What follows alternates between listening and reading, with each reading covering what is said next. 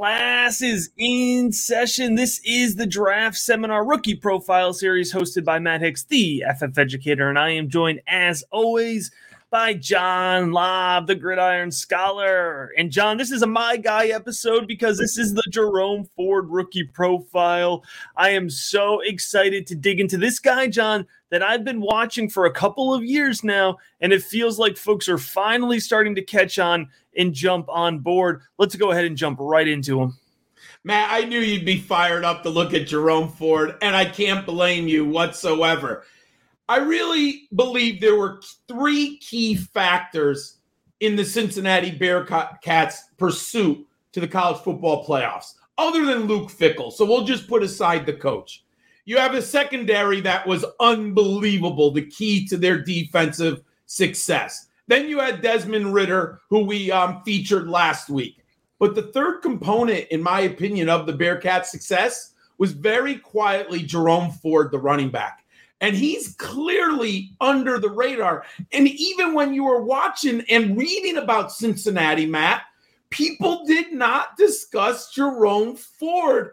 And it's perplexing to me.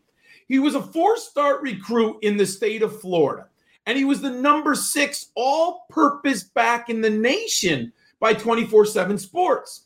He enrolls at Alabama, and Matt, this is the locker room he sat down in. Damien Harris, Josh Jacobs, Najee Harris, and Brian Robinson Jr. He was the fifth back as a freshman. I mean, all of those players are NFL running backs. So after two years, he decided to transfer to Cincinnati. At Alabama, he only had 31 carries for 151 yards and three touchdowns. In 2020, Cincinnati had a back named Gerrid Doaks. And Luke Fickell, for whatever reason, maybe it's a little old school, he let Doaks be the main guy, Matt and maybe it was deference to being on the squad, you know, upper class leadership. And Doaks was okay. He wasn't great, but he, you know, they won games. So coach is less likely to make a, a switch. And in limited action, Ford had 483 yards, 6.6 yards per carry, and eight touchdowns. But he really began to shine at the end of the year, Matt. AAC championship game, 12 carries, 57 yards and a touchdown. And if you remember the Peach Bowl versus Georgia, which I remember like yesterday, eight carries for 97 yards against that Bulldogs defense is even looking better. And that included a 79 yard touchdown scamper in that game. This year, he was unbelievable, Matt, and no one talks about him. He was first team all AAC, 1,319 yards, and 19 touchdowns with Desmond Ridder on the team. He also had 21 receptions for 220 yards and a touchdown. He won the AAC championship game MVP, 187 yards and two touchdowns. Ignore the Alabama game, they were overmatched. Matt, what does your film study say about Jerome Ford? John, there's a whole lot to like when it comes to Jerome Ford. Popping off the tape immediately is his strength and contact balance. You could tell, John, that this was an Alabama running back recruit. He played physical and he played big on his tape. It's not just going up against AAC competition, but I want to hone in on the contact balance specifically. It is on display. Go watch the Indiana tape from this year. He pushes that pile forward he has excellent contact balance. He takes uh, contact and absorbs it very well. He's a goal line threat, John. He plays very well on the goal line. It's one of the reasons he had so many touchdowns to his game.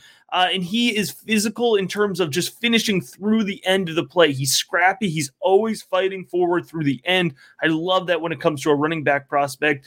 John, 5'11, uh, two two eleven here. So good size, and he has excellent acceleration. Here, don't hear what I'm not saying. He's not the speediest back in this class, but in terms of straight line acceleration, it's incredible for his size. John, once he gets a five yard lead, right? Once he gets into that second level of the field, even NFL DBs are not going to chase him down. We saw him post a great 40 time with a great speed score. So Jerome Ford really lives up to that power and downfield acceleration. And John, you mentioned it here. Some folks may not be familiar with the term. Jerome Ford, coming out of high school, was graded as an all purpose back, right? There, there's different classifications.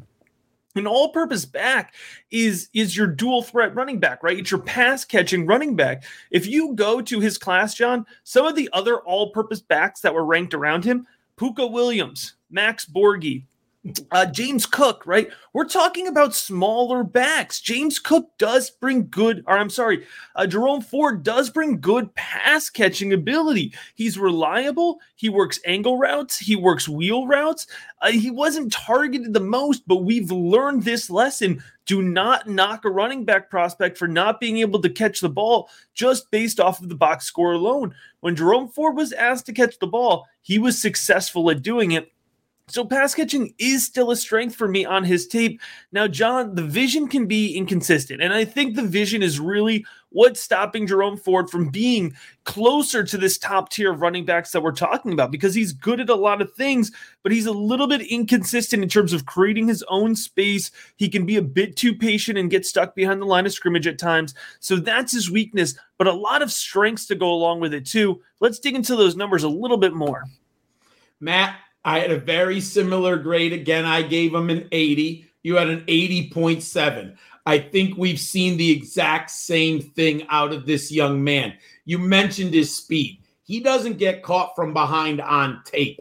When he's in the open field and at the second level, he is gone.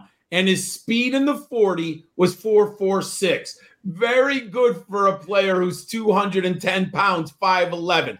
So I was very impressed with his athletic ability after the combine. And you plug in the numbers.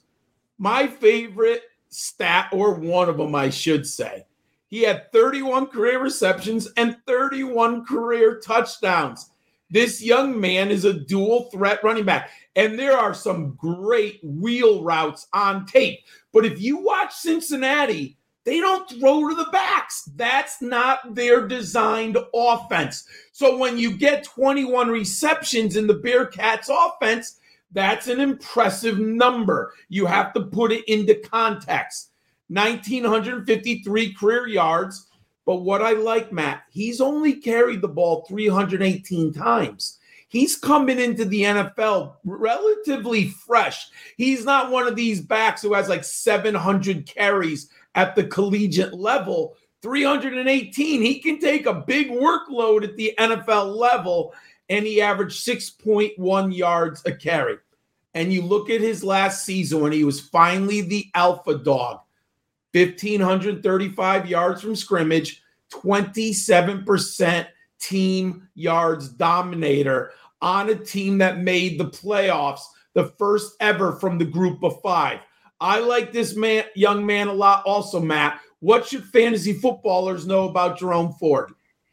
John, when it comes to Jerome Ford here, I think that he, with that combine performance, is going to end up being a late day two NFL draft selection, which I think is going to really lock him into the radars. I think there's some folks that are in on Jerome Ford, some folks that aren't quite ready yet when he secures that late day two NFL draft capital, I think folks are going to be even more intrigued. I have him projected, John, in a weekly starter category here. So I'm bullish on Jerome Ford. I think he's going to hover around that running back two territory, running back 20 to 28 early on in his career, be somebody that you can rely on and plug into your fantasy football lineups.